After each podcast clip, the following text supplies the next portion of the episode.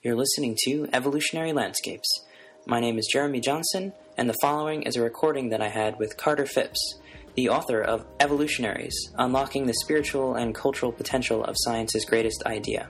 Carter Phipps is also the former editor of EnlightenNext magazine.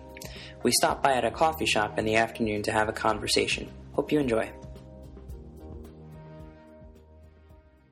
I guess just to get started, like with the central questions, uh, how did you begin your journey with evolutionary enlightenment? I read part of your introduction. I think you had a chapter about evolutionary enlightenment and sort of a history of it, but um, I did. I thought you did. Uh, the one about how Cohen got started and how.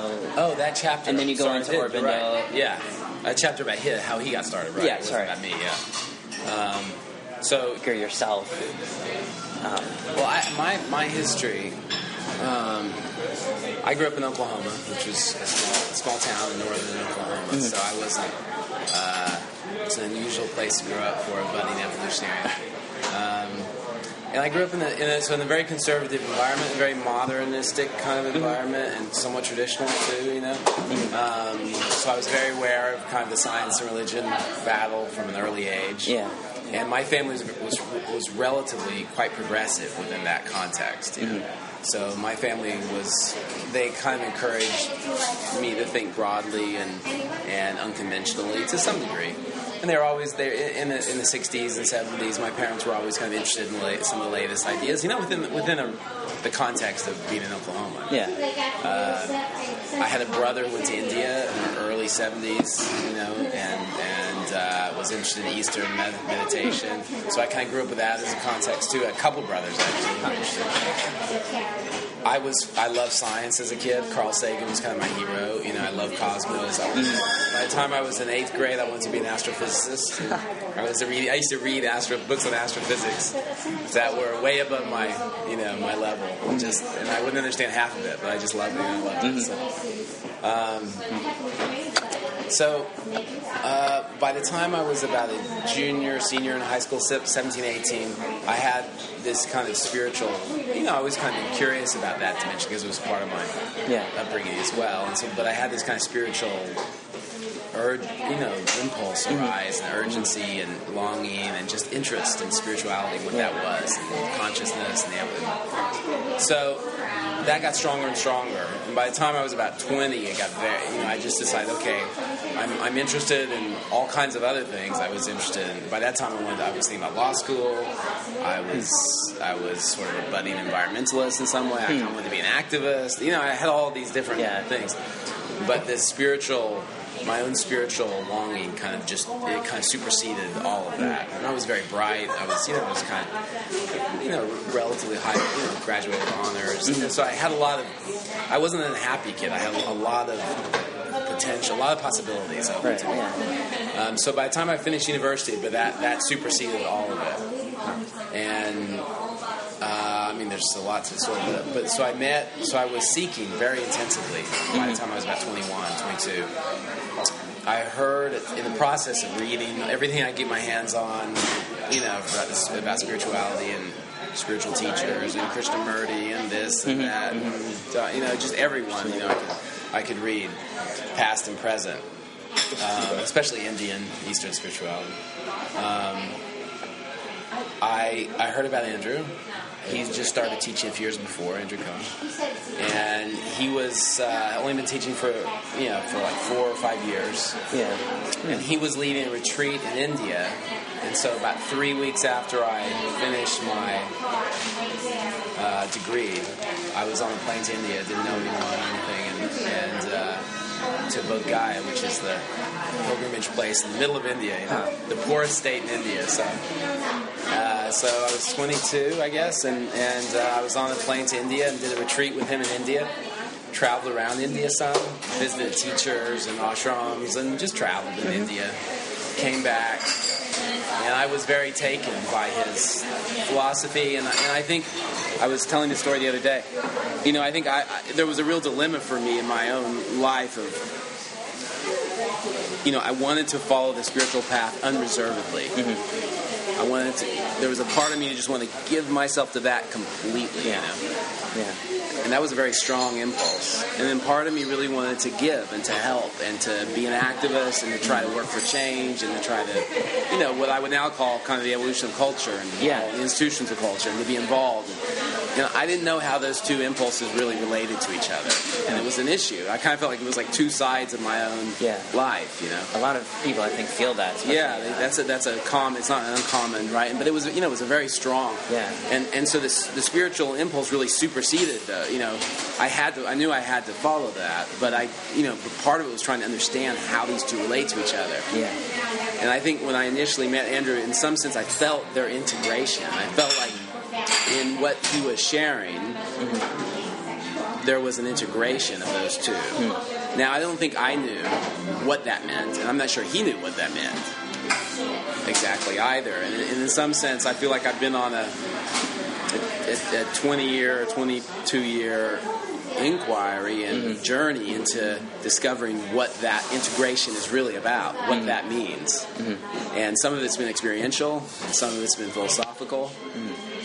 And and you know, and I think now I understand much more deeply. And he, he yeah, he probably would say the same thing. Mm-hmm. What that integration is about, and, and obviously much of it, philosophically at least, was through discovering this sense of this evolutionary lineage, evolutionary Yeah. spirituality, putting an evolutionary context around the ar- around the spiritual experience, the mm-hmm. mystical experience. Mm. So anyway, that's that's that's a short story. So that that's that's uh, so I met in, you know that was 1991 something in there. Mm-hmm. Okay. So it was about 22 years ago, 21 years ago. And did you discover, like I know, I know Cohen himself, Andrew himself, discovered these evolutionary thinkers and spiritual writers. Did you discover them with him in a way? Like, would you say you kind of evolved in your spirituality along alongside him in, in some respect? I, I, yeah, well, we were working as colleagues together in the late 90s. I, I, he started What Is Enlightenment magazine in like Yeah. 92 or something. Oh, okay. But it was a journal. It was a you know it was a journal. It was it was a newsletter initially, and then, or a journal, and then it kind of evolved into a national magazine. I didn't join the staff until 1999, mm-hmm. and so then I was on it until it's finished about a year ago a year and a half ago. Mm-hmm. So from the start, for all of us, including him, it was a, it was a journey of really asking that question. You know, what is enlightenment? What is Yeah. the, what is the deep experience of spirit or mysticism mean mm-hmm. in a 21st century context? but I was part of this very fertile period from about 1999 into the 2000s. There was about three or four or five year period mm-hmm. where we really began to discover this whole evolutionary lineage, and it began. We began to find ourselves very attracted to it. That it spoke to our own sense of the spiritual life more deeply than anything had before. And it wasn't just spiritual. I mean, it's an evol- it's a it's a it's an evolutionary philosophy. It's a it's a there's there's much. It's way Yeah. it's beyond spiritual, but it had the, this rich spiritual history to it, and we that's when we discovered. Obviously, Ken Wilber was influential, but we discovered Teilhard de Chardin's writings around that time, which were very powerful, very powerful. Of course, Yeah. he's a Catholic. You know, we were coming from an Eastern tradition, but it was, you know, that it spoke to us more deeply than any Buddhist text ever had in some ways. And uh, and Sri Aurobindo, who was had this he Aurobindo had this incredible this rich sense of enlightenment. He was evolutionizing enlightenment in a sense. He was bringing this developmental vision to enlightenment. Um, so it's a bit different than, than Teilhard. And, and it was just kind of one thing after the other during that time. Brian Swimme was very influential, and it was just for, for a number of years there, and really has been since then, but it was just discovering one evolutionary vision after another, recognizing this evolutionary spiritual spirituality lineage in Teilhard and Aurobindo, mm-hmm. this cosmological evolutionary vision in Swimme and Berry and other people, this, this sense of the evolution of culture and and Beck and Wilber and Gebser and you you know it just it was like this unfolding of, and all of it be, you know spoke to our own spiritual sensibilities more than anything we had found Yeah. up to that time. And we began to recognize ah this is this is our native home. Whatever we were whatever the spiritual vision we were following and that, and that Cohen was following too you know. We were following through through his example and through our own interest. It was, you know, it was it was that that was Yeah, it. yeah. It's funny because he, he when he first was teaching, he used the word impersonal enlightenment to refer to his teaching, which is not a good word. He kept throughout the '90s he would use that word, but what he meant by it, people would misunderstand it. But what he meant by it was a, a context for understanding the, the nature of the spiritual impulse that wasn't just about one's personal enlightenment, personal development. And then when we begin to appreciate this evolutionary lineage, we begin to see what it's really uh, impersonal really meant evolutionary in the sense Yeah. it's part of this larger process of becoming and development that's, that's happening. So, yeah. Do you have a, a particular favorite amongst the lineage? Is there somebody that you're, you gravitate whichever towards I'm the reading, most? whichever I'm reading currently.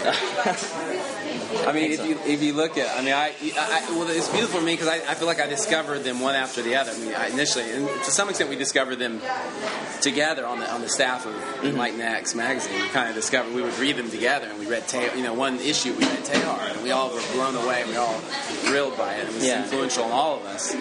Another another uh, issue we would read Aurobindo, and we'd be, you Hmm. know, and then the next issue, and I mean, I recently I've been reading more Gebser, you know, Mm-hmm. who is just really extraordinary in many ways, and um, I Yeah, mean, Whitehead's almost got him in impossible to read in some sense. So, Oh, Whitehead, I haven't tackled him yet. so that's a whole challenge in and of itself. Mm-hmm. Um, uh, so I don't know if I have a favorite, but Hmm. but uh, but they're incredible. I mean, but you see in those early visions, there's something just really remarkable about them. I mean, they're, they're complex, they're hard to read. Mm-hmm.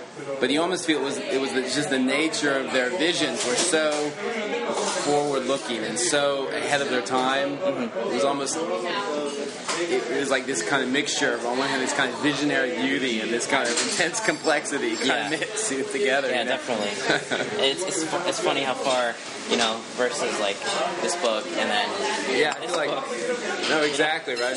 just had Well, I feel like that's been that I say that in the book. I talk about, at least in the chapter on Andrew, I talk about how you know I feel like his contributions are many, but one is certainly to take to evolu- to, to bring that you know what the, the project or Aurobindo kind of began, which is to begin to rethink ev- enlightenment Yeah. in the context of an evolutionary vision.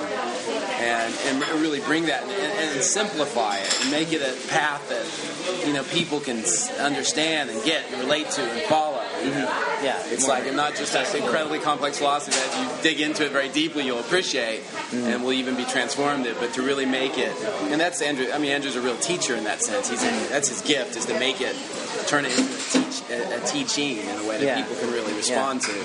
Andrew's not he's not so much a philosopher, even though he's obviously very informed by all of this philosophy. But his gift is as a to be able to turn it into a, a teaching that can be really practiced. About your book evolutionaries can you go into uh, what kickstarted you to start that is it around this general idea to make all of these authors accessible in a sort of more journalistic style Yeah, As, like definitely. i think McIntosh was mentioning like he's tackling the philosophy and articulating new visions of the philosophy but you want to convey the story and the material and the the meaning to like the Yeah. general Well, I really wanted to commu- exactly. I wanted to convey that there's this movement happening. You know, mm-hmm. and it's not not just evolutionary spirituality, which is where I kind of came out from that mm-hmm. angle, but but it's evolutionary philosophy. It's it's it's how we understand the evolution of spirit, mysticism, but also the evolution of culture. It's this cosmological vision. It's this for some, it's this technological information vision. Evolution. It's, there's all kinds of ways in which we're thinking about evolution that's impacting the way we understand everything, really. Yeah. And there's and there's some seminal thinkers that I think are are contributing to this, and so I wanted to kind of capture a sense of that world and all the different pieces of it, um, and in, in, in a way that was accessible. You know, that people who are interested in these ideas could the kind of book they could give to anyone and say, "This is what I'm into. Here, read this. It's you know you'll love it." That you know, in a way, I I, I kind of thought of the book like you know, the book Chaos or the book Complexity kind of captured a new science that was emerging Yeah. and the people who were helping to bring it into being. I Yeah, wanted to yeah. kind of capture a new worldview that was emerging and the people who were trying to bring it into being. Yeah, And so evolutionaries was attempting, and I wanted to make it accessible but rich and, and give a sense of the history of it, mm-hmm. but I but also tell it through its current proponents. So I, you know, and, and add my own sense of it, my own ideas around it. So it's you know, so I tried to do a lot. It was a lot. You know, trying to mix all those pieces together. Mm-hmm. There's some profiles in the book, but I didn't want the book to be dominated by profiles. I wanted I wanted the ideas to lead but also tell some great stories about how individuals came upon this worldview and discovered it themselves, and who mm-hmm. they were influenced by, and things like that. So, Yeah. so yeah, so I really wanted to just capture the, this movement, and it's broad and it's not, it's somewhat ill-defined, but there's a definite movement in culture to take this idea of evolution and turn it into a way to make meaning about life. And Yeah. and you know, Ray Kurzweil is very different from Andrew Cohen, who's very mm-hmm. different from, you know, certain philosophers, who's very different from Robert Wright, or Yeah. Howard Bloom, or Kevin Phil Kelly. Clayton, or Kevin Kelly. Yeah. These are very different kinds of individuals in, coming from very different areas, but they share this common vision. Yeah, they you seem know, to be like so- really fascinated by this idea that there's some kind of process at work, that there's something new that's emerging, some kind of new level of evolution or stage or emergence. Like it's the same thing as um, you know the emergence of humans is kind of a, a mind blowing concept. I mean, sure we're human, but to really think about like Yeah. we're the only species that's like this is very unusual. And then to see Yeah, it recapitulated in like technologies, I, I can see why it's so fascinating. Um, Yeah, you feel like you grab onto a piece of this, and some people get they get the technology or information part piece, or some people get this other piece. And it, like anywhere you grab the tiger by the tail, in some ways, it's, it's fascinating. It's compelling. There's something Yeah. very compelling about understanding our consciousness culture in a Yeah. developmental context. Whatever the angle is on it, there's something powerfully compelling about that. We were, we were laughing one time we saw, we were watching the PBS, you know, the PBS documentary on the evolution. Mm-hmm. You know, this ten part documentary series or something. It's a, you know, it was all very strict science. Yeah. But the science scientists would speak about evolution, and they'd say, you know, and then evolution does this, and then evolution does that, and they couldn't kind of help speak about it, like it had some kind of innate power. And of course, if you ask them that, they never say that. But there, you can see it was just the idea of development is compelling. You know, it's mm-hmm. very compelling. yeah, yeah. And then it was interesting at the end of that documentary series, they did this thing on God and evolution, right? And I was very curious, are they, what are they going to do? Yeah. How are they going to treat it? And it was all about the only two perspectives were you know, strict, kind of neo Darwinist, you know, very strict science, mm-hmm. And creationism. Hmm. That was it. Nothing else. And it was just, it was kind of painful to see that. And to see that's, and that's the media's lens Yeah. through which they look at these issues. And, and that's, you know, Very that's- polarizing. It's very polarized. It's very binary. And of course, you know, that's what the media tends to like that. Yeah. But, you know, initially, the book was a little partially based on the, the chapter, the article, The Real Evolution Debate, which I was trying to say, hey, there's these two polarized lenses. I don't know if you've seen it in the article, but Yeah, I've seen two it. polarized lenses. And there's, there's, you know, there's, but there, and there's a lot of other perspectives in the middle where people are exploring the, you know, some from the science, some from the spirit. Mm-hmm. They're exploring the implications of evolution. And the thing is, evolution, you know, as much as Darwin made evolution the powerful force it is today in culture in many ways, he kind of, you know, he, you know, evolution you know preceded him. The idea of evolution preceded him. It goes back much earlier, and so nothing against him. He had this incredible insight to, into biology. Right. Yeah. But His father even studied. grandfather, right? Grandfather, Erasmus, yeah, right, exactly. And, and all the, and, you know, and Hegel and Schelling.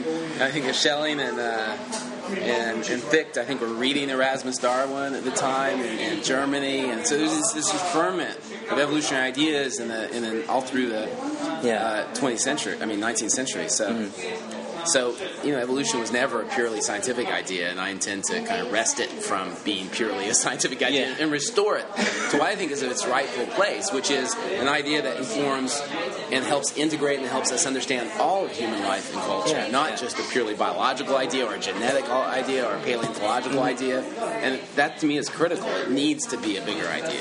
Yeah. Um, Do you think there's a idea. you think there's a movement between like let's say when it first emerged with the original thinkers um, that was a combination of sort of spiritual and rational and scientific you know I mean like Goethe and Hegel and Yeah, yeah. They, they had this vision of it that had you know the Geist you know that yeah, sort of vision They had it. It was originally they had this very rich sense of spirit, or at least some sense of spirit. In those and early, then Darwin comes along and then he has a more materialist Yeah, right, sure. natural selection but really honed in on the mechanism of it so it kind of took off and then Aurobindo and Teilhard had that spiritual it seems to oscillate you know back and forth a little bit and now we're back to the technological again Yeah. at least I think with all of these technologists talking yeah, all about the it singularity guys, and they're great. I mean, they're, they're again, they're completely inspired by the Yeah. idea of evolution, right? yeah yeah But it, it's in a very specific, and I would argue, too narrow range. But nothing against them. It's great. I mean, it's great. I think Right, that yeah. they're onto something. But again, I just think it's a bigger, it's an idea that transcends Mm-hmm. technology and information. But you know, like I Ray Kurtz, there's a whole chapter on this in the book. And Ray Kurzweil, I talked to Ray Kurzweil and interviewed him about this. And, you know, Mm-hmm. Yeah. he, he he's kind of the, the the leader of the charge, and you know, of the Yeah, gen- yeah. general of the troops. Google believes it I mean and, they and and but he has a you know he's curious about spirituality and he doesn't have any kind of he's curious about how evolution applies in other ways. And he, you know he's an open-minded thinker so. Yeah, didn't he write uh, The Age of Spiritual Machines or something back in the 90s, something like that? Yeah, I mean I'm not sure how I'm not sure.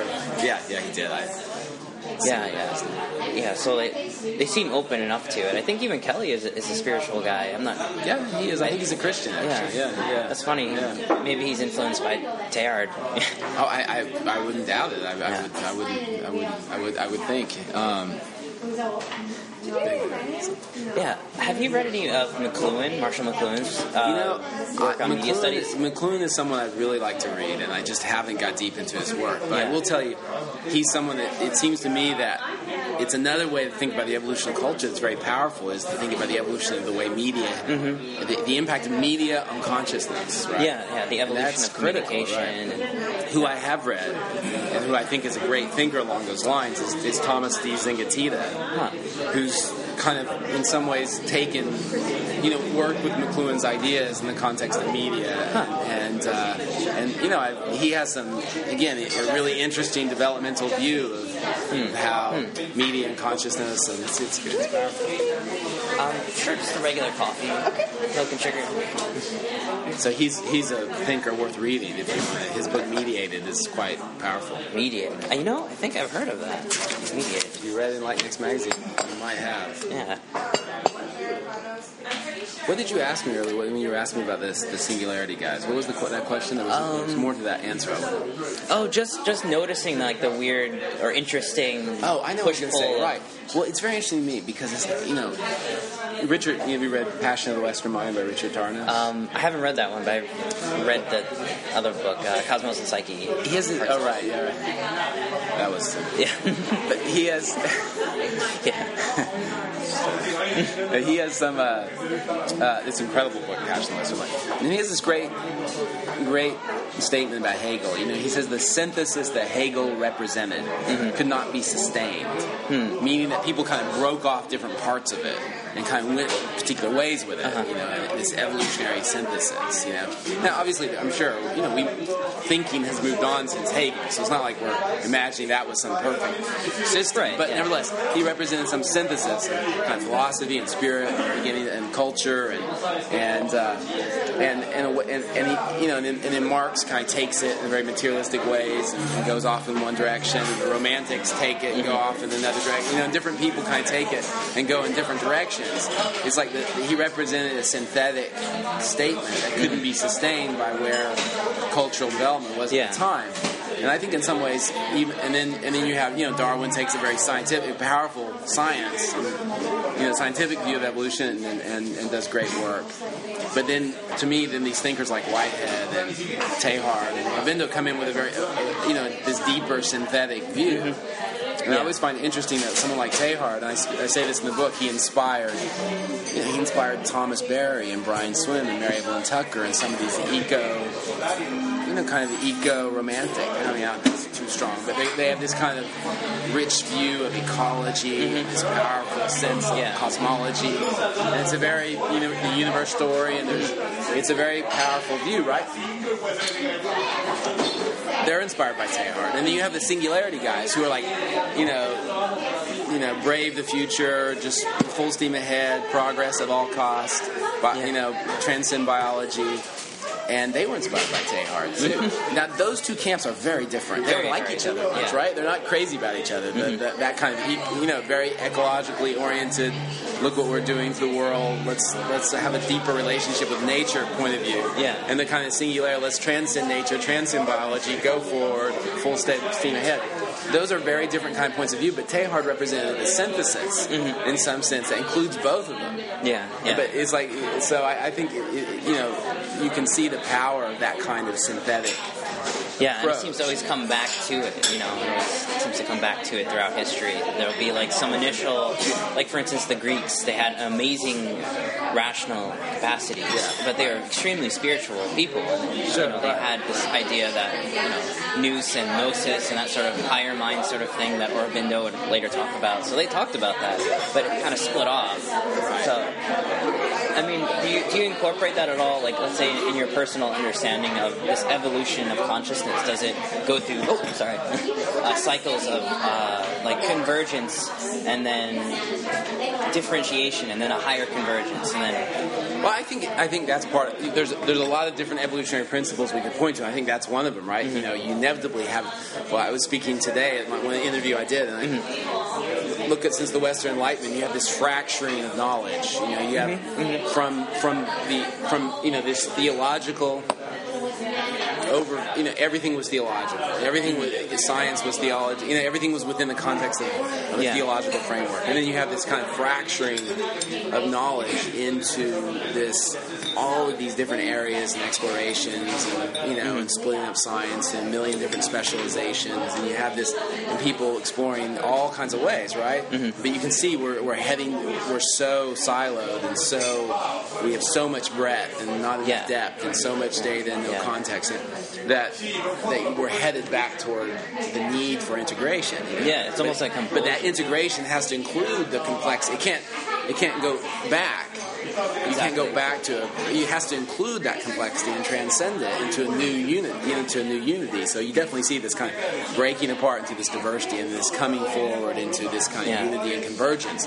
but the convergence that we move forward has to have greater has to great, have greater complexity to it. Yeah, so. yeah. I, have always thought of it as like a, an analogy, like in biology, you know, where the first um, all these different one-celled organisms are emerging, and then they have to find a way to somehow, at some point in evolution, right, they start together, right. create multicellular. right.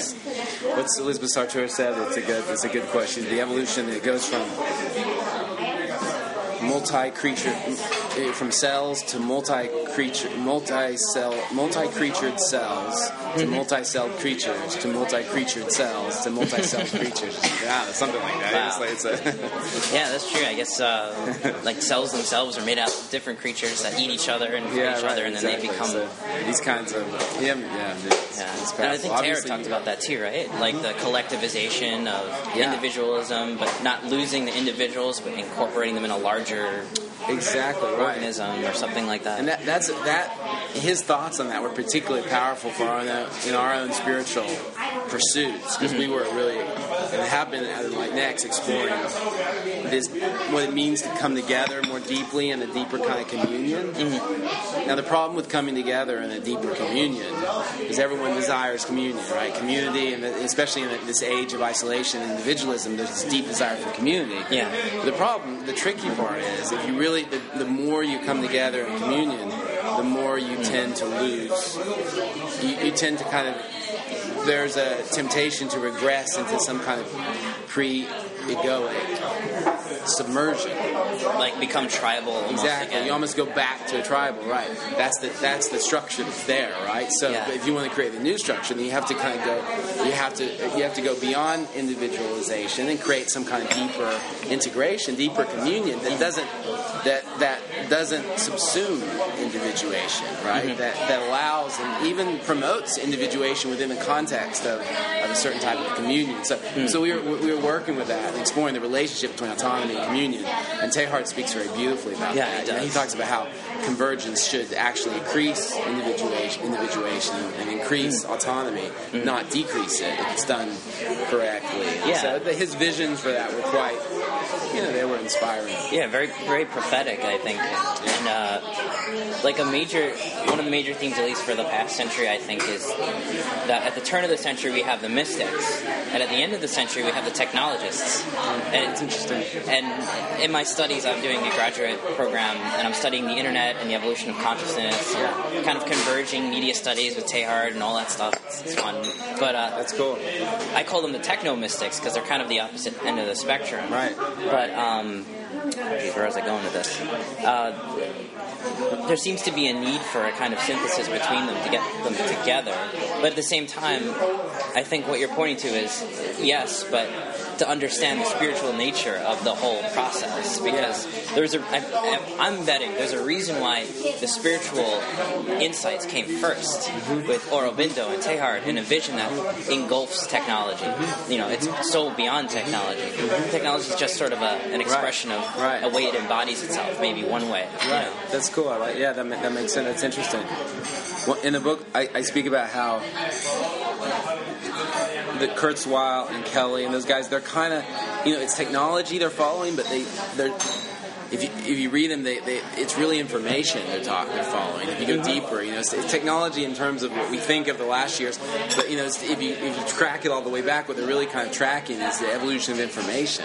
Mm-hmm. And then and I say they're not so much materialists as informationalists, you know, in the sense that they seem to see, you know, down the. I mean, I, I can't speak for all of them, but they almost seem to see, and and, and, and Kurzweil's like this, you know, they seem to see down the foundations of reality, like information as being the key Yeah, component. they're kind of like reverse materialists in a way. Yeah, exactly. So information's not exactly material. You know, Yeah. it's, it's kind of its own thing, and the way and information is deep, more deeply connected to intelligence and to than than than material thing. You know, than like you know what we think of as material and energy are. And so Yeah.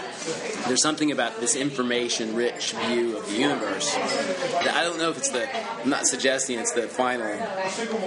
You know, it's the final piece on it, but it, it gets us closer to a view in which you know intelligence and consciousness are more deeply integrated into mm-hmm. this whole process mm-hmm. than is recognized by most of what's going on in science. Yeah. You know, a lot of what's going on in science. And so I think that's, you know, so in a sense, the way I feel like they're moving us closer to, to that, mm-hmm. closer to some kind of integrated In- picture. In a way, maybe they're making it more accessible for people because it's a physical object, and they can say, like, look at how this form of intelligence and information has gotten bigger and bigger and bigger. Yeah. It's kind of like it's like a backdoor to get that kind of Yeah, it's, you know. and ironically enough, it is kind of, and when, it seems hyper material and hyper techno and, the and incredibly far away from spirit. But if you look deeper, it's actually, I think, kind of a closer move. way. Yeah. So uh, it's interesting. Yeah. And like just even thinking about, you know, Teilhard's vision of spirit, maybe a materialist vision is kind of a challenge for the spiritual to assert itself in a greater way. You know, like it's kind of this again this push pull, which I find to be so Sure, interesting. Sure. I know. Well, you know, uh, Ar- yeah. I don't know, Aurobindo's. I mean, Aurobindo. There are certain things I don't think he understood about the evolution of culture in those days, but but uh, the way he talks about materialism is quite powerful. You know, as Hmm. being essential for kind of clearing away the superstition and irrationality of, of previous layers of cultural development, Mm-hmm. and that materialism and the rational, you know, the reason-based approach to, to all things has kind of helped us clear away a lot of the confusion, and then we can kind of start again with a new inquiry into the nature of reality that's kind of free of a lot of that superstition. But but you know we don't get stuck in materialism, even though it's kind of helped it's helped clear a lot of the confusion away. Yeah. And I think that there's there's there's a truth in that. It's like I mean I would more say it's like modernism itself. The modernist worldview has kind of done that service, and as we start to go forward, we want to we want to transcend the limitations of a certain kind of modernist worldview, and deep, we want to go deeper into ourselves and our culture and the nature of reality. But it's critical that we that we as we do though we don't we don't you know you don't regress to pre to, to, to more you know pre-rational mythic and superstitious ways of being. Hmm. So Do you do you think there's any danger with materialism and modernism in that it is so materialist and believes that you know the way things are are the way things you know what I see is real and that's it. yeah. That kind of attitude that only what I can perceive with the five senses Yeah. and not with the multidimensional senses that we have. Arguably. Is that danger? Is that dangerous? You're saying? It's dangerous to because I know like Yes. Steiner in his I think he called it the Ahrimanic or something. Uh, yeah, the Ahrimanic. Basically, that he called materialism a necessary illusion. Like this is all kind of a I, I don't know where this phrase is from. A solid state illusion. Maybe it's a new age term. Yeah. But that you know this physical existence itself Yeah. is a creation of the divine, and you know we kind of forget that. But science is necessary to understand that creation. Yeah. And Right. the danger of science, however, is not seeing through the illusion entirely, you know, or at least not being aware of that as we work through Yeah. trying to figure out how the mechanics of the universe work. Right. It's like I think the danger is we get lost in the it. You know, it's like if you think of the, I don't know, there's a lot of different ways to think about it. You think of like the, the I, we, and the it. You know, it's like if you get lost in the objective world of that, looking at it, you you, you you lose the sense of the, the I and the we, and and I guess what you lose is the you lose the sense of the deep sense of the interiors. You know, and I think a deep sense of of uh, and ultimately, there, there's different things you lose, you know, but you, uh, but you lose a deep sense of, of the nature of, of, of consciousness and culture, and I think, and and a sense of uh, there's a lot. I think what we're discovering and what some of these thinkers are getting at, I'm sure more will over time, is that you know is how much is is there just not not just in the mystical depths of oneself, which is partially true, which is true, Yeah. but also in the in the in the nature of the shared con- the shared consciousness. That's kind of the interior culture that we share between us. This not this just subjective sense of self but this kind of intersubjective consciousness or for lack of a better word. Consciousness is one of those words you kind of wish you had you know you had 20 Yeah, words to yeah. describe the different pieces of it. But this this you know the shared kind of agreements and values and ideas that we you know that, that kind of form the subtext of our culture this kind of mm-hmm. interior of our culture. Mm-hmm. And you know it's like there's a lot to that and it's like if we get too lost and I feel often we get too lost in a material view of the world we, we just miss a lot of dimensions of what not only what what life is about in a certain way but also what it takes to fully understand our world you know? Yeah. it's like it's not just it's not just because we want some you know supernatural or mythical idea to keep us safe or make us feel safe it's about it, ultimately to me it's about there should be a congruence between what our, our spiritual longings kind of point us toward and how we actually ultimately understand the world Yeah. cognitively and transcognitively you know it's like so they, they shouldn't be in opposition to each other you know? Yeah. we shouldn't have to we shouldn't have to throw away our rationality so we can embrace our spiritual side. There should be some congruence between those. Doesn't mean they have to. Doesn't mean that there's not authentically trans-rational, trans-cognitively states of realization and ways to understand and ways to perceive the world. Mm-hmm.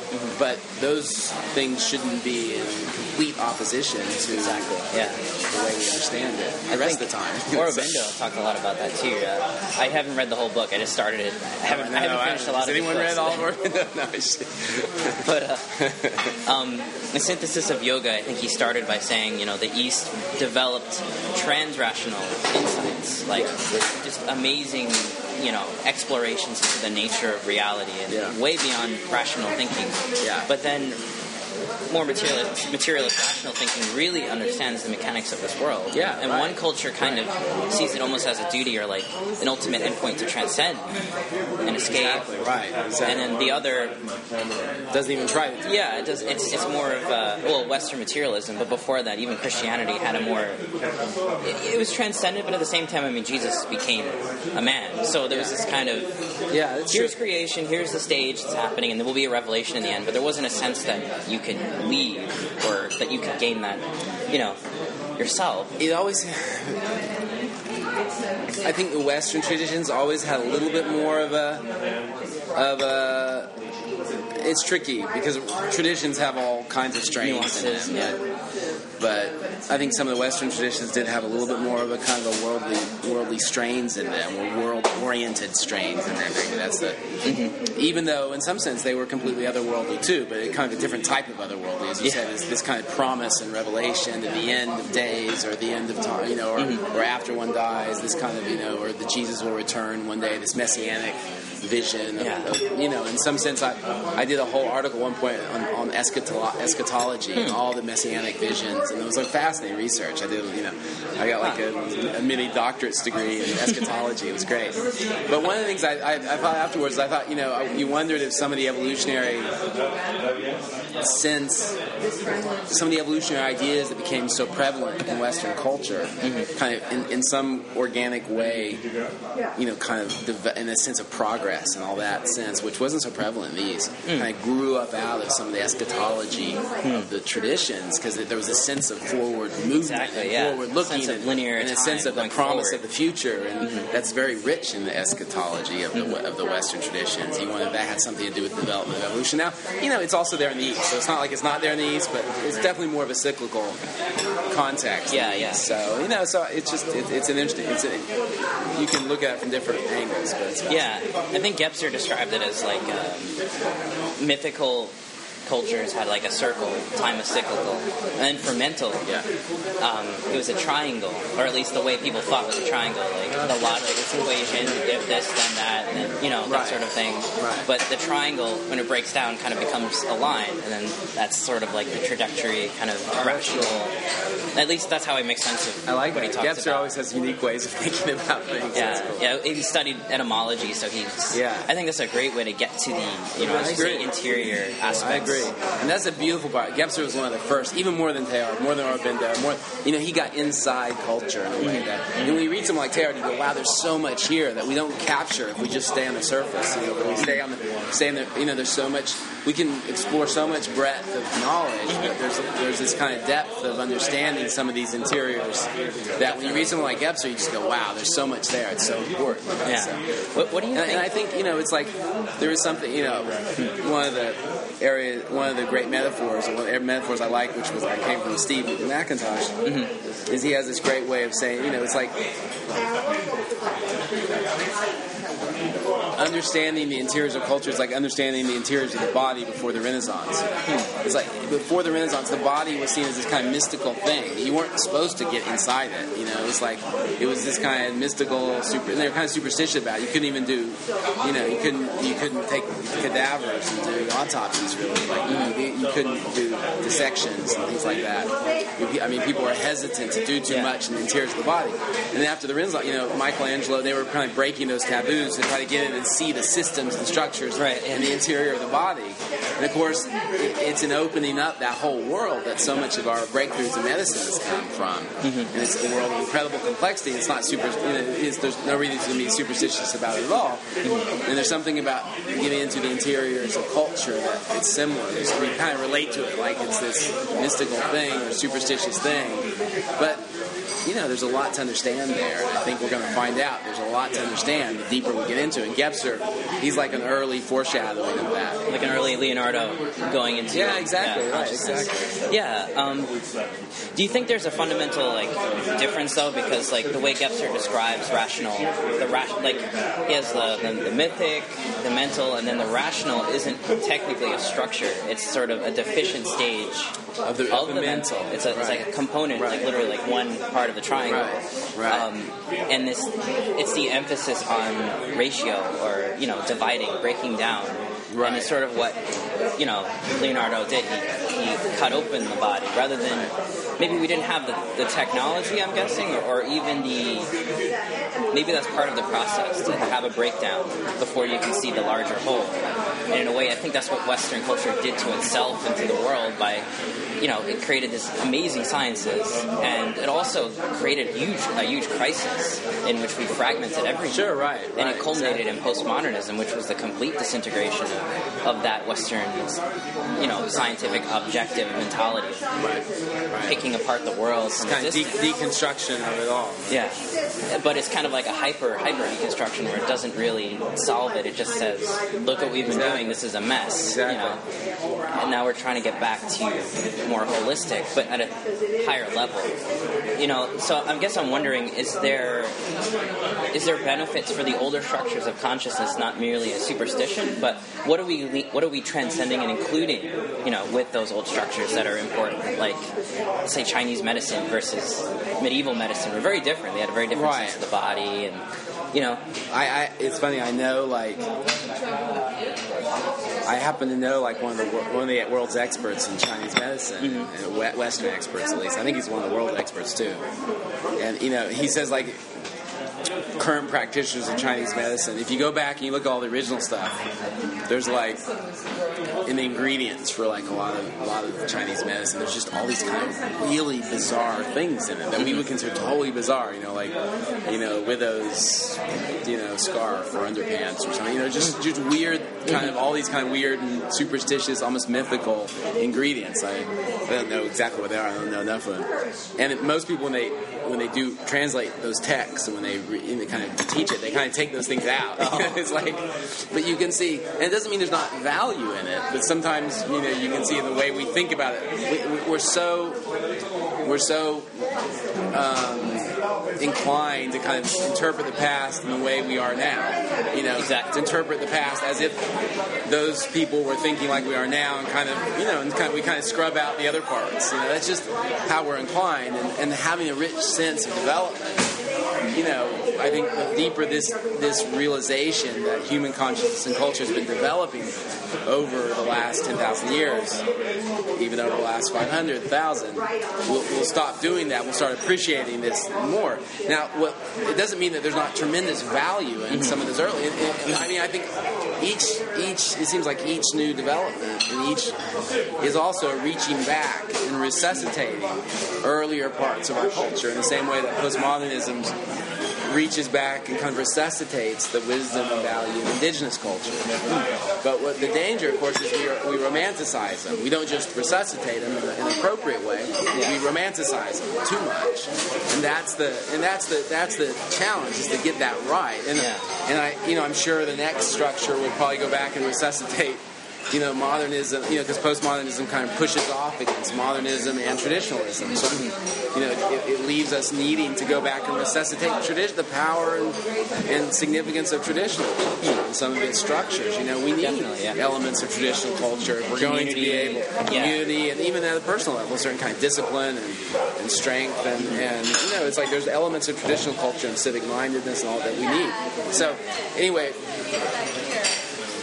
so the, the challenge as we develop is to go back and and pull out the best of those previous structures in ways that really serve us now, but not to overreact and go back and either overreact by rejecting or overreact by romanticizing. Exactly. That's the key. Yeah, I like that. Um, yeah, like for me especially because part of my studies has been mythological studies, studying the imagination, and in some sense, um, you know, like the, the imagination is this messy territory.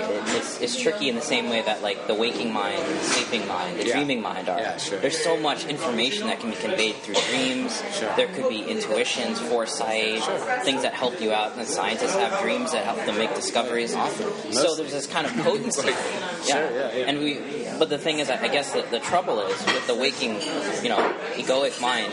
We're trying to go into and say like, oh, we don't need this. We can just go back to the dream world. Look how much power myth and imagination have. Yeah. But maybe like the two are, are necessary to, you know, Yeah. find some kind of equilibrium with each other. You know? Yeah, this is interesting. I mean, I, I think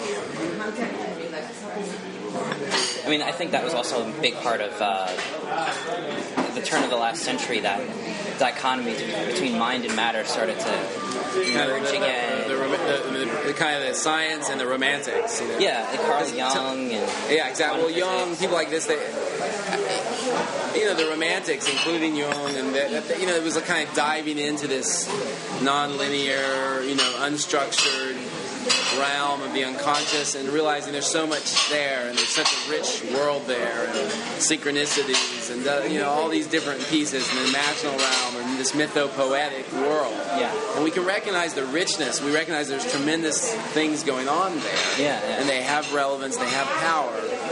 But I, I for my mind, I mean, I, I, I think there's a danger in kind of getting lost in the Definitely. in the um, kind of the seeming significance of that. It's like we can acknowledge that without kind of you know there's all kinds of things that are relevant and true about ourselves that don't necessarily mean we have to get too deep into. You know, mm. and some people they kind of they kind of throw themselves into it and kind of I think almost create more significance out of some of the experience of that realm than is really warranted. I don't think it serves them developmentally. Just in, it doesn't serve. You know, we kind of you know it's like the, that whole movement tends to romanticize a certain type of madness and certain type of neurosis. You know, just because you know you know because there's tremendous you know certain type of unstructured, unbridled creativity, but but you know it's not centered. It's too yeah, and center. You know, and, and, and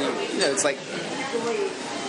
I think that's anyway. I think you know. Yeah. I mean, there's all kinds of ways to, to explore it, but I, but I, and I think that you know, I hope as we move forward, we can start to recognize and acknowledge the value of that kind of realm and the, and the truth of it without kind of having to surrender our faculties. You know, I still think, as Lockman likes to say, you know, the egoists and the, and the rational faculties and all that, as cold and barren as they can sometimes seem, are are we have to. That's what we have to work with. You know, we want, we have to go forward. We have to include that. We have to transcend that. We have to include that in a higher synthesis. We yeah, can't yeah. surrender it to dive back into a certain exactly. type of mythopoetic realm. And I think Gebser is fearful of that too. Um, right. Yeah. No, he's very clear on that. He's actually really, in a way, that, that to me, that's one of the things that kind of that that really illustrates his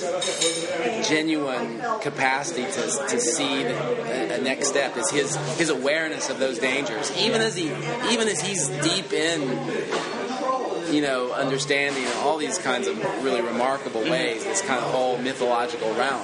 Yeah, it's funny too. but he's very aware of the danger of yeah. kind of sliding back into. Mm. And this was even before a lot of the progressive spiritual or postmodern movements of, yeah, the, before of the, the 60s. 60s. You know, so it was long before that. But he was aware of this danger. 1949, I think he published Ever Present Origin. Before right. even the and he wrote a lot of it in the 30s, I thought too. Yeah, yeah. And I think maybe a large part of that is because he had a initial insight that he believed was you know, the aperspectival, the integral. Yeah. And that was a flash. I, I, think he described it as like a flash or a thunderstorm of insight that came over him that he's been trying to figure out since yeah. I think 1931 or so. Yeah, right. And right. but I think that and then he went back. You know, he had another experience at Sarnath.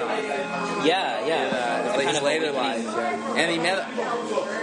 I can't actually. I don't know if he met Aurobindo, but he went to Aurobindo's ashram. Huh. He's very impressed with Aurobindo, and he says in the intro to his last the second book, book yeah, the writings of Sri Aurobindo and Teilhard are, are preeminent yeah, yeah. examples of this of this next stage. So which to me, you know, because a lot of people say, well, he wasn't an evolutionary thinker. And he didn't use the word evolution because he felt it was kind of captured by materialism of the day, by, yeah. by that way of thinking about things yeah. of that day. And and uh, but I think the fact that he recognized both those thinkers shows that they were they were completely you know on the same page. Mm-hmm. Yeah, definitely. Um, anyway, go ahead. I interrupted you. So. Oh, um, hmm. Well, I can't remember my last question. I Remember the question before that. We were talking about the romantics, and I was talking about not getting, being able to tra- appropriately transcend and include, but without getting lost in. Gotcha. I don't know if Gebser said said it directly or anybody has said that directly, but I, I feel like, well, one of the things he did say was that the rational stage or rational structure of consciousness made concrete human beings in time and space, in physical space. It kind of concretized. He always talks of concreting or Yeah. making manifest um, this spirit in, you know, in time Right. and space Concretizing time, right? it's kind of the ego is kind of like an anchor, in Yeah. my opinion, that kind of grounds us in physical reality. And behind all that were other structures like the magic and the mythic and the archaic. And I feel like it's almost like if this is a big net, this is the ego is like an anchor that pushes the net down and grounds it into reality. But then there's more that it has to incorporate now. In a way, it has to not go back, but remember that the locus of consciousness that's in its waking state is just tip of the iceberg. It's kind of like an upside down iceberg. Sure. But that's the importance of it. It's so important because it keeps us grounded here and physically here. So we've got to find a way to integrate, like the unconscious, dream worlds, higher realms, all those things that we came from, you know, in our involution or, or becoming or manifesting, and find a way to. So it's, it's this fascinating, in a way, I, I think we have to have a more nonlinear sense of it because it's kind of like we've emerged from the infinite and we're finite, but we're also infinite. So we're trying to make that manifest in the finite. You know, like it's that. Well, I'll tell you, I'm, I'm hesitant about the word nonlinear because just that word has been used. To me, that word is connected to a whole bunch of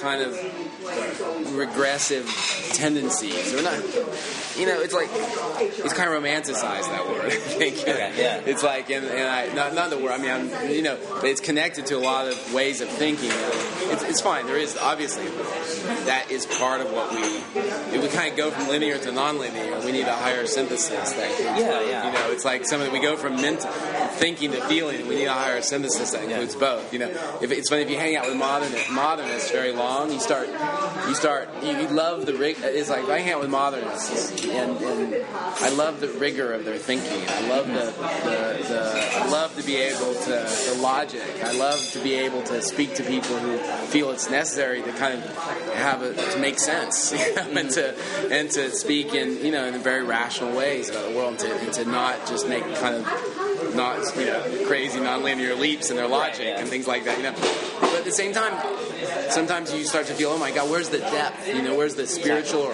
or anything kind of spiritual? Just the depth of feeling and, and other dimensions of the self that kind of inform all of who we are. And sometimes you feel like there's not enough depth in the Yeah. way they're bring, what they're bringing to life. And then if you go hang out with the kind of postmodernists, you feel there's more sense of spirit sometimes in consciousness and a sense of the recognition of these other dimensions. And sometimes there can be a lot of depth in those and a lot of kind of a richer sense of self. And, some- and it, but then sometimes when they talk, you're just like, let me, you know, it's just like they can't they can't make any sense. Yeah, it's yeah. like they won't make any as if as if depth and and and spirit and, and a sense of deeper sense of consciousness and a deeper sense of interiors. To me, it doesn't inevitably mean non-rational. It doesn't mean that we can't be clear. It doesn't mean that we can't have rigorous ways in which we kind of inquire into reality. Yeah. It doesn't mean that. There's been this bifurcation that somehow one means the other. One, you know, Right, it's yeah. like, and so to me, we have to get to a place where we transcend those th- Yeah, those, those those binary yeah. categories. That's for sure. Um, switching topics, what do you think of? Uh, what's it called? Like one of the things McLuhan said a lot about electronic media is that it's re-tribalizing the, the globe. Everybody's going back into their tribe, and like electronic media lets you do that. Like Yeah. the Christians are using it for their agenda and their belief systems, like especially evangelists. I mean, even older mediums like the radio or television, Yeah. televangelists, Right. they have their own websites, they have their own textbooks, they have their own self-enclosed like Yeah. Mini cosmology. You know, we don't have an overarching cosmology anymore, but everybody has their own little thing. So, like, I guess in an evolutionary perspective, how can we move beyond this retribalization of the world that even the internet's kind of doing? Is ironically retribalizing and also connecting us. You know. Yeah. So I don't know. I just figure. Well, I think you know these are there's a lot to these that question, and I think it's true to some degree. Again, it's like progress pathology, right? Progress, Yeah, dialectic Of, of evolution. Right? You have mm-hmm. progress, you have pathology, and that's danger of that. And you, you, in a way, the internet and its subsequent technologies are kind of almost postmodern technologies in a way. You know, they're almost kind of you know they're almost breaking down hierarchies and you know globalizing us, but also kind of breaking up a certain kind of modernist consensus. So anyone can have a voice. You know, it, it's like the the the, the it's the the, the dignity of the individual is preferred, and the, the capacity of the individual to have a voice is, is preferred over, you know, the, uh, us, you know, a few people being the ones who are have the official word or something. Now we may think, oh, that's bad. Everyone should have a voice, but there's a lot of dangers to everyone having a voice. You know, it's like it's not always the best voices who get heard. You know? Yeah. It's like the, than the previous kind of modernist world where you had much more of a sense of merit. Now there was a lot of problems with that, right? Who, Yeah. who decides? You Yeah, know, it's- exactly. there's a lot of problems with that, and and the, the, the great advantage of postmodernism is it's broken down some of those false hierarchies, and it's allowed more people to be at the table of discourse, and more people to be at the table of culture, and that's been critical, and women and minorities and all kinds of people. So we're, we're all it, it, it's a great equalizer, uh-huh. and that's that's a very powerful thing. But there's a real danger of that, which is it's a great equalizer, and it, it equalizes everyone, whether or not you have something really powerful to say or something really you know really nasty to say, you know, and that and so that you know so it's like again it's the progress in pathology. So I think that is a danger, certainly. You know, it's like you know it's like this kind of there's, there's a lot of moves toward you know you can see the, the moves toward a more participatory democracies. You know, it's like you can see that's coming. You know, people are to get more involved in the political process directly. You know, you can, you can, there's no reason why you have to have your, your representative doing your voting. We can all just vote right Yeah. online right now, right? You can see that. You can see the movements toward that kind Yeah. of very powerful, very dangerous, very powerful, very dangerous. You know, it's like so. You know, you can see the progress and pathologies of this this kind Yeah. of postmodern world we're entering. And, and you know, it's like we, we have to be careful. We, we can't be too anxious about undermining some of the important structures of merit based engagement in the public sphere that we're part of the of the modern world. Yeah, you know, you know- And it's like we can't. Everyone doesn't deserve a voice. Every, and so we have we have to. That's why it's important. I think that we the, the more we begin to understand the evolution of cultures and all these various dimensions and and these different structures that have emerged, the more we need to understand them. The, the urgency is so we can deal with these issues that are arising very very Mm-hmm. Yeah. quickly, and, and there's a lot of issues that are arising that have a huge impact Yeah, yeah. on the world. And the more we, and the deeper we understand how all this evolves, the more we're going to be able to deal with them. Mm-hmm. But if we're lost in this sense that oh, we need to get out of this horrible modern world and break down these hierarchies and get rid of Wall Street and do this, you know, it's like it, that's you you have that's a very it's destabilizing to Mm-hmm. structures that are absolutely critical to upholding this world, to upholding the civilization. Mm. Yeah. Now we want to transcend some of these negative structures, but not at the cost of destabilizing the positive ones. So getting that right is all about Very- conscious yeah. Mm. evolution. You know, getting that right, getting the you know, stuff. You know. Yeah. Otherwise, you're just you're knocking out the ladder, and you're just gonna you're gonna fall down. You know, You're knocking out the, the rungs on which you're standing. You know, so. Yeah, I think uh, Douglas Rushkoff, if you've uh, heard of him or Yeah. seen him around, um, one of the things he says about the internet age is that we are too quick to throw off the older institutions and the older values. Like, let's say, of um, the labor that goes into creating something. Like, somebody goes online and they create some, let's say, a music piece or a book, Yeah. and they instantly demand open source it, give it to us right now. Yeah, right. And- Exactly. Yeah, and there's no there's no more value of the individual, and, he's strongly like saying like we need a we need a culture to surround the internet, not just a free for all, but a value system that emerges with the internet that um, can identify actual merit. Right? yeah, and finds new ways to reincorporate the individual in this new collective landscape that we're in.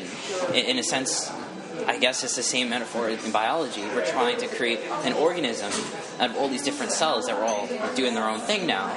and we don't want to lose the cells because there won't become an organism if, if that's what if you know it'll just collapse into a mess.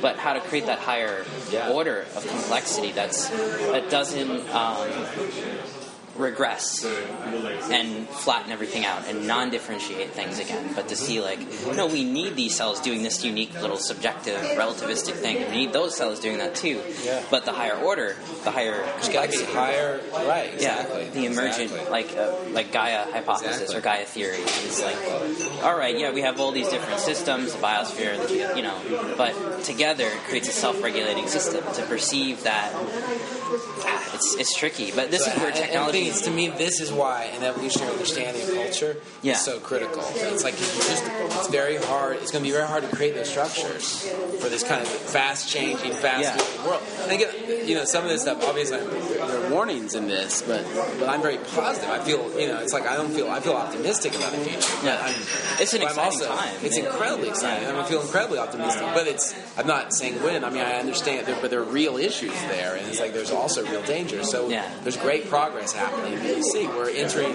new territory, and in order to navigate that, that territory, you know, it feels like sometimes also the deeper, the higher we get in evolution, the further we go. And sometimes the it's like we need to be more conscious of it because the you know the tolerances can be a bit more you yeah. know, tricky. You know, it's like we need to, and, and part you can see part of the reason this awareness is probably is emergent this time is because we need it in order to negotiate the, the steps forward. You know? Yeah, yeah. That's part of what we need is to negotiate those steps for all the reasons you're saying. Yeah. And it seems like we need all of our faculties or dimensions too. We need the imagination, we need um, the mysticism, we need the science, we need the new sciences, we need the postmodern understanding, at least to all kind of converge Yeah. and then be seen through somehow.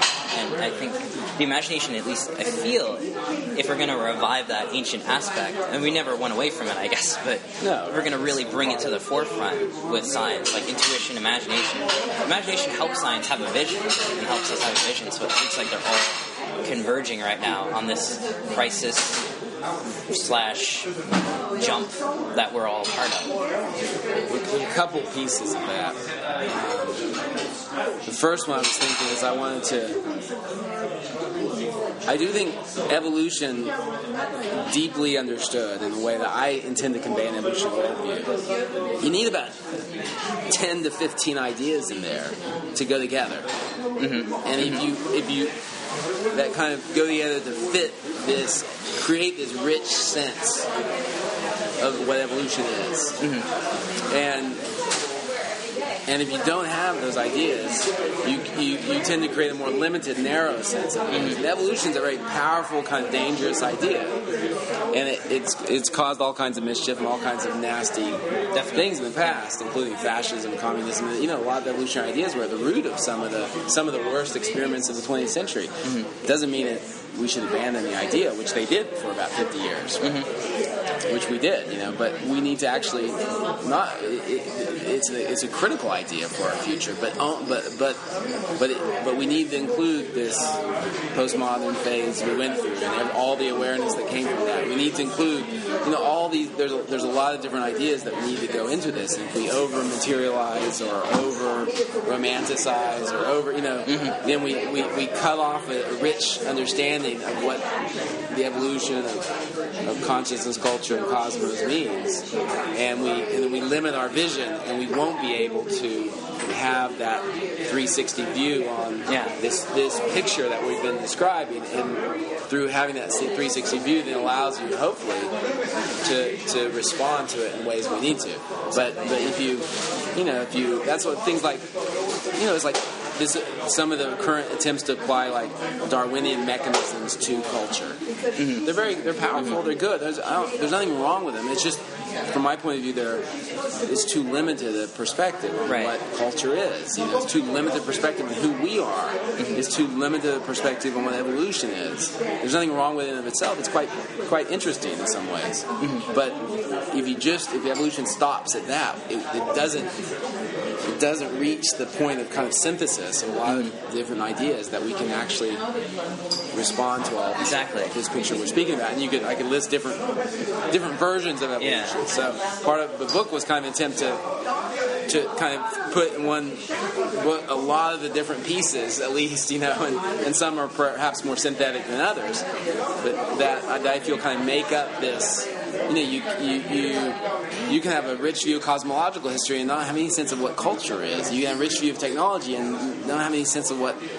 conscious what consciousness and culture are. You, you have a sense of consciousness and culture and, and lose that sense of the power of technology and the optimism that engenders. You can have a rich sense of theology, evolutionary theology. That's I mean, and, and, not have you know. So you can you can kind of have yeah. all these different pictures, and we and we have to find a way to start to integrate more of them. And that's what the article that you posted uh, is part of the book, right? In defense of the generalist. Yes, exactly. right. Returning back to that idea right. that the generalist needs to bring the sciences and and the consciousness and the cultural studies and just kind of swirl them around at like like for instance, like we were saying, like Hegel or, or Goethe, and how they have this kind of holistic vision of all these different aspects that they they look at, and they may focus maybe on more dialectical or rational, but they still put it all together. Exactly. And Goethe may not be like I don't know too much about him, but I know he uses the imagination a lot to try to understand science sure. and understand different, you know, like color theory and some other aspects. And Steiner really liked him. I didn't go down that rabbit hole yet. Steiner edited his scientific papers, right? Yeah. That was his first job. Yeah, yeah. So we have we see examples of these generalist convergence where the imagination and the, and the scientists are working together. And I think I guess that's what I was trying to mention before that the imagination has a huge role for the generalists because it allows you to see patterns. You know, patterns in balance. If you're a rational scientific thinker, you understand the mechanism of biology and things that we use, the metaphors we use of you know multicellular from single single cellular. We need an evolutionary perspective mm-hmm. To apply to today to see the patterns that connect between you know from going from single cell to multicellular and seeing that we're in a similar predicament today. It's almost like a higher rung of the you know evolutionary spiral. So it's so it's beautiful like just bringing it all together. But I definitely agree about the generalist. It, and this this is part of what may be a next book we'll see. Mm. But I do think one another what is knowledge? You know, what does it mean to know something? Mm-hmm. Obviously, philosophers have thought a lot about that. Yeah. Scientists have their own views of that.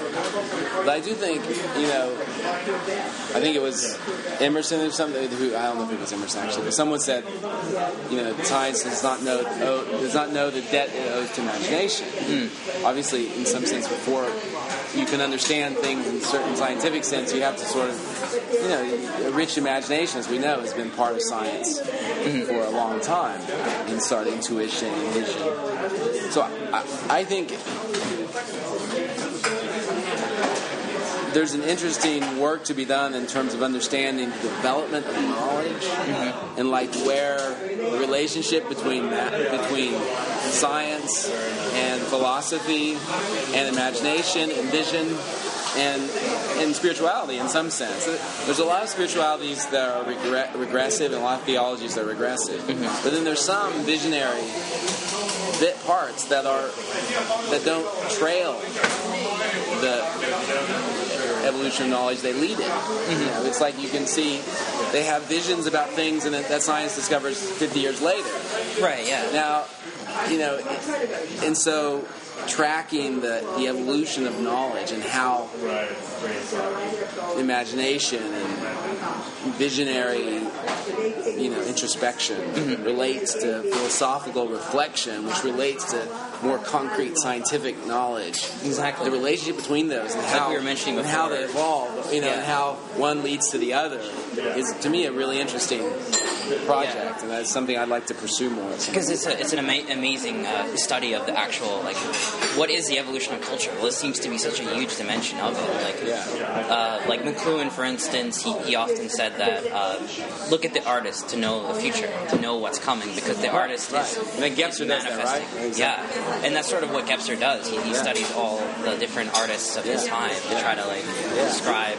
And I think it's, at different times, different things lead. You know? Yeah. Art might lead here, or music might lead here, or philosophy might lead here, or science might lead here. You know, or physics might lead here. You know, it's like certain things kind of push forward, and then everything catches up. Yeah. And I, you know, it's like So different things can lead at different times, but we need a very rich understanding of the way knowledge develops in order to Exactly. appreciate that. the way the way uh, this vision works, whether it's in science or art, Yeah. the way that yeah, yeah. So, so, well, I don't know if I have any more questions, but that was a great conversation. That's great, and I enjoyed it.